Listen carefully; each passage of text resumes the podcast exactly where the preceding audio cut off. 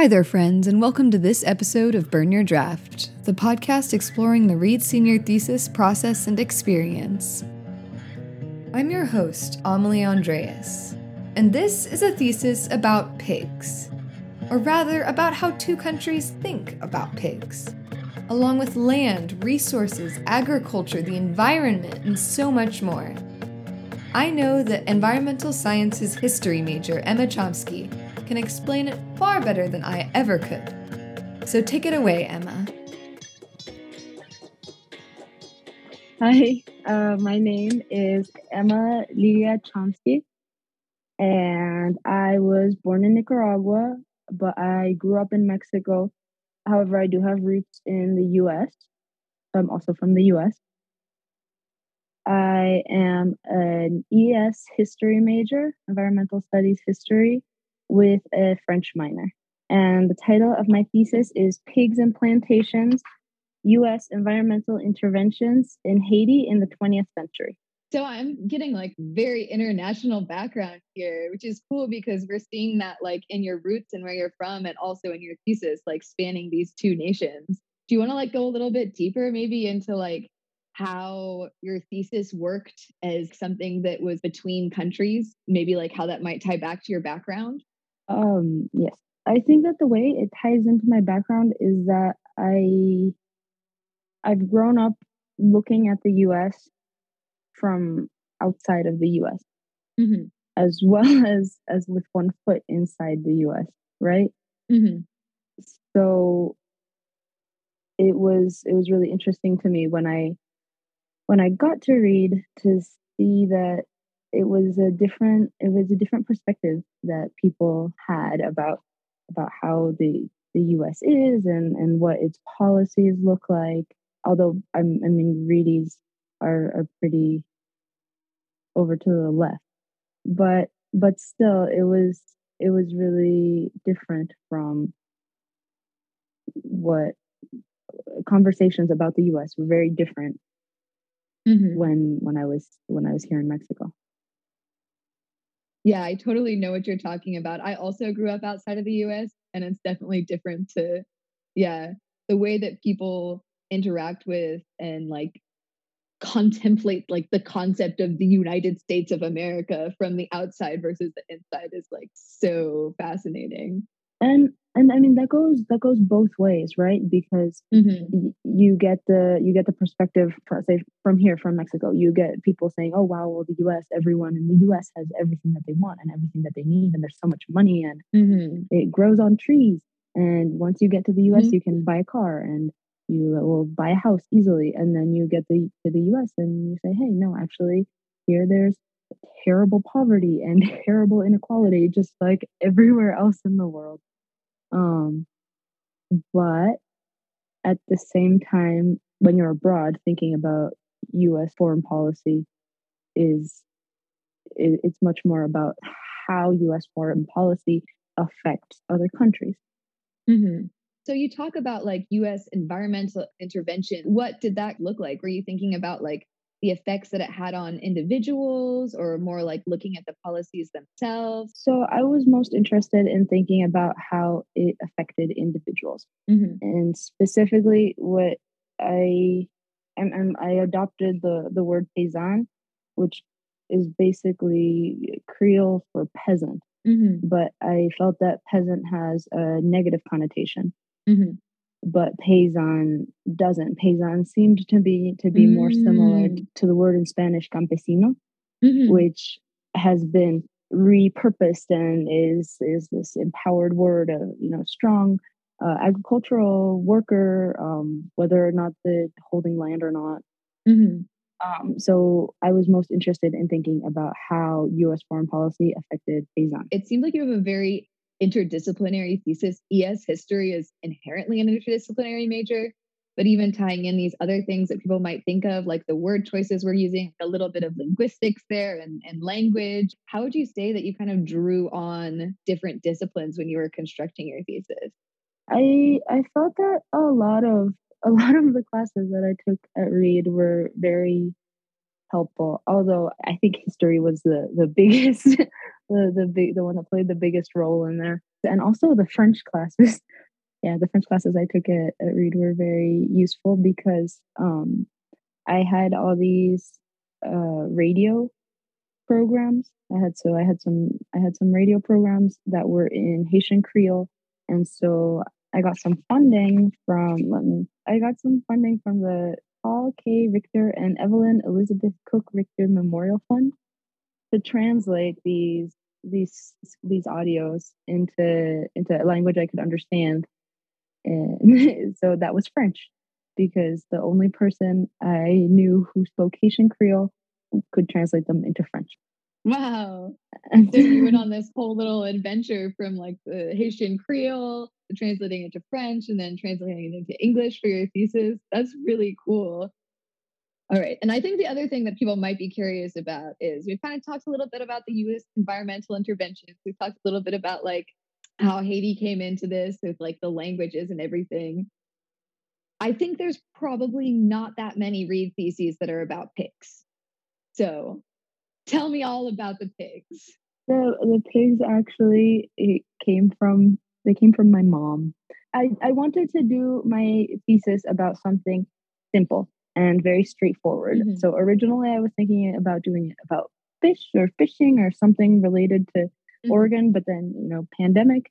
And then also I was pregnant, so wow. I wasn't going back to Reed right then. And so I stayed here in in Mexico City and it it became mm-hmm. possible to think about something more international and in a way that would also be interesting. So I wanted something simple. It's ES. So I wanted either an animal mm-hmm. or a plant. Mm-hmm. And I was talking to my mom and she said, Oh, did you ever hear about the Creole pigs? And I said, What? Creole pigs? Tell me more about this. And she said, Oh, well, there was something about the Creole pigs in Haiti. And then USAID came in and killed them all. And I said, wait, what? And then I started doing a little bit of research and I found a little documentary. And and so I I just I went off on that. I went I, I went down the rabbit hole.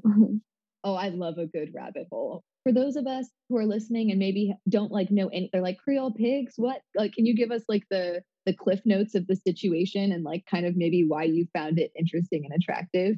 So the Creole pigs they're very cute. Um, they're this small black pig, and they were oh. yes, they were they were the ideal pig for the climate. They could go for days without drinking water. They ate garbage. Wow. They they were very resistant to pests. Oh they they just they kind of roamed free. They were very resilient pigs. Um, and then there was an outbreak of African swine flu in the islands. And then USAID came in and started this project to exterminate all the pigs. No, don't, don't exterminate all the pigs. What? They did, and they did. They exterminated all the pigs. No. And oh my god. They they they had a pig repopulation plan as well, but the pigs that they repopulated with were Iowa pink pigs. So they were these really big, fat pigs that ate a commercial feed and that needed a paved space to live in and clean drinking water. And these were many things that Haitian farmers didn't have in their houses themselves. They did not have a paved floor. They did not always have filtered, uh, completely clean water. So they were mm-hmm. thinking to themselves, how how can I I mean, it, the project was a total fa- failure because the Jeez. those pigs just weren't adapted to the to the area. Mm, high maintenance pigs. Very high maintenance pigs. Yeah. Wow. So are there like absolutely a hundred percent like zero pigs left? No, there there are pigs now. What are they? I mean, this is like kind of off topic. This is purely personal curiosity do you know like where they are or what they're up to like are they are they doing okay the the last couple ones that are left so actually it seems that in haiti well i'm not sure there's there's not officially i am not sure if all the pigs were exterminated or not mm-hmm. they did their best and they at some point they had some pigs on an island that they were sure were not contaminated Mm. But then I in in one of the in one of the documentaries, um, they explained that mysteriously the Tonton Macoutes went in and killed all the pigs in that island. But the thing is that later, some there were different repopulation projects. Mm-hmm. So there was the Pink Pig project, and then there was also another project that tried to rebreed uh, mm-hmm. similar Haitian pigs. So they brought in some pigs from Jamaica, and then they introduced those in different parts of Haiti. Um, but there are some black pigs now. Wow. Um, I'm not sure. I'm not sure if they're descendants of the Jamaican pigs or mm-hmm. if they came from the Dominican Republic or if someone actually managed to hide their own pig uh, in the 80s. wow, that is such an absolutely just like mind boggling story. That is just so, and I feel like, you know, most people haven't even heard of this. Like, I think most people in the United States, at least, would not like know anything about um, the effects that you know our country has been having on the the pig populations over there. Did you have any like unexpected challenges? I felt I felt that all the challenges that I came up against, I was able to talk through with my advisor, and she really mm. helped them.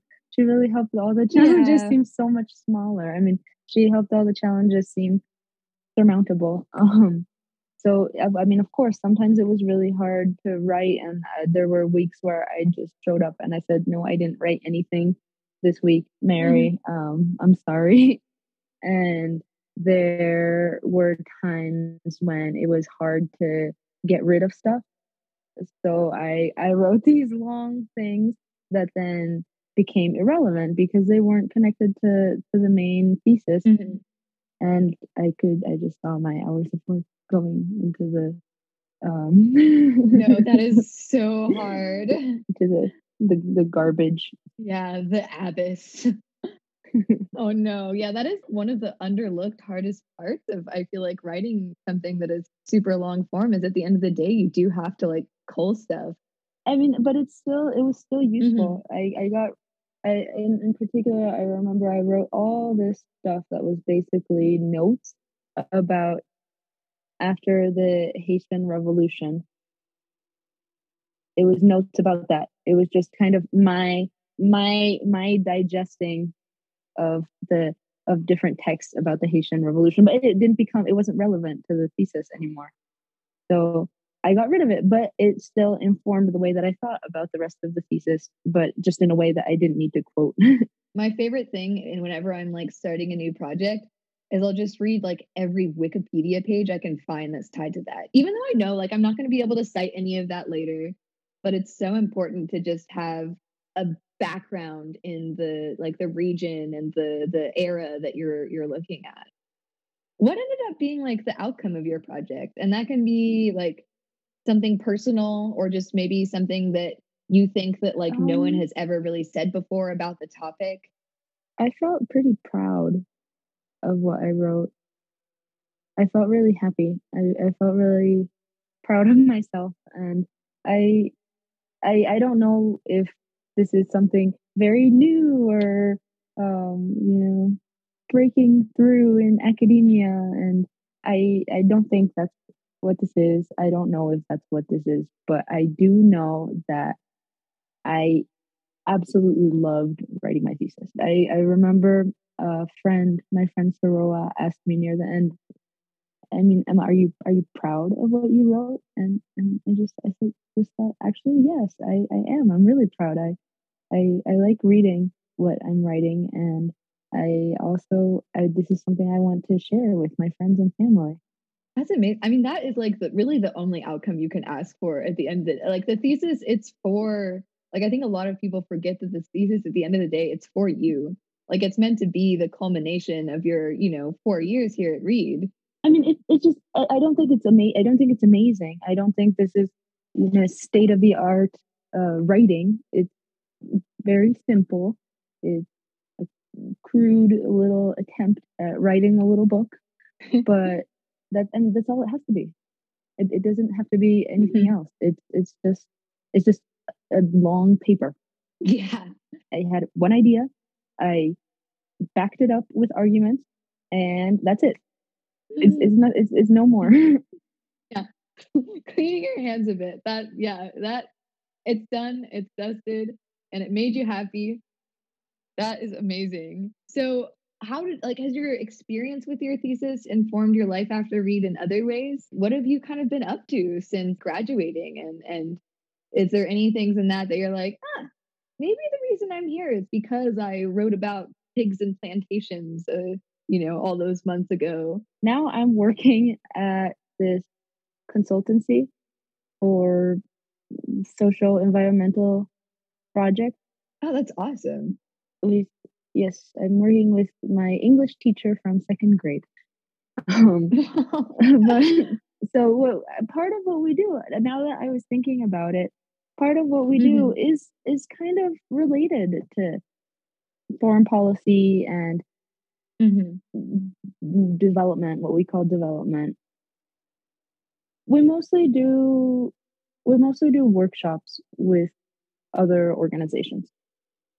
So, for example, if an organization has a plan to find out everything they can about what people in the Mexican Caribbean think about uh, walruses, then and they have to they have to make a plan for this, right? Mm-hmm. Very and serious. They yes, and they realize that they have no idea how to reach everyone and also their internal team isn't managing to get organized and communicate with mm-hmm. one another then they call us in and mm. we help them but i do bring up my thesis you know those initial spiels in in work where they ask you oh who are you and what do you do I've always brought up the thesis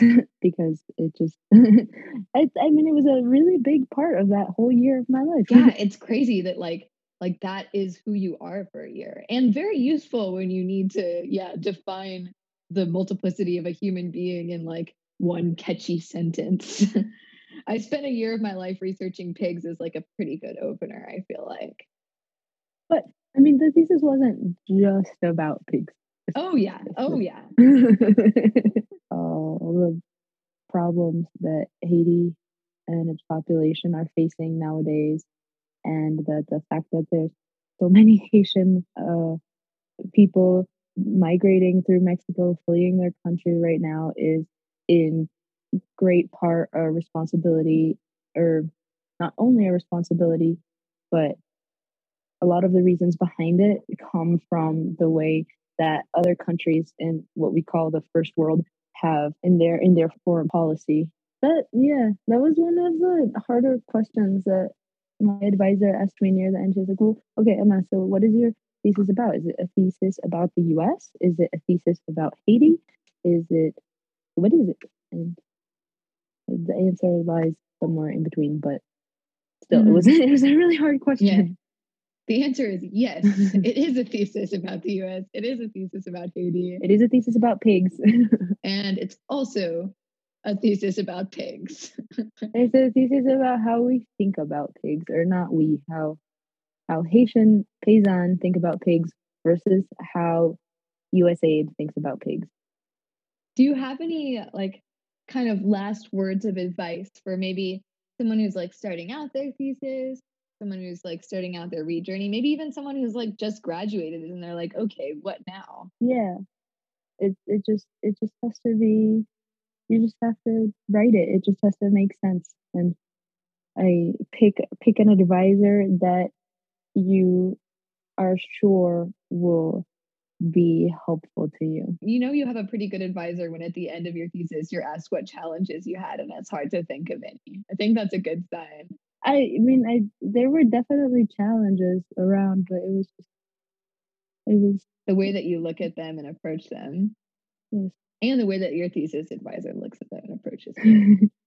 oh, she was just very good. She was like, okay, you're pregnant, so that means that near the end of the semester you're gonna be really tired. So get to work a ton at the beginning, and then next year you're gonna have a baby, and so you know, mm, that you have no idea what your life is going to be like then and Wow. your time is going to be very different and and she was right she was completely completely right That's so cool as well to have like I don't know your mentor considering all of those like things in your personal life as well, and like having them not just be like an academic connection, but also like an important like life mentor as well.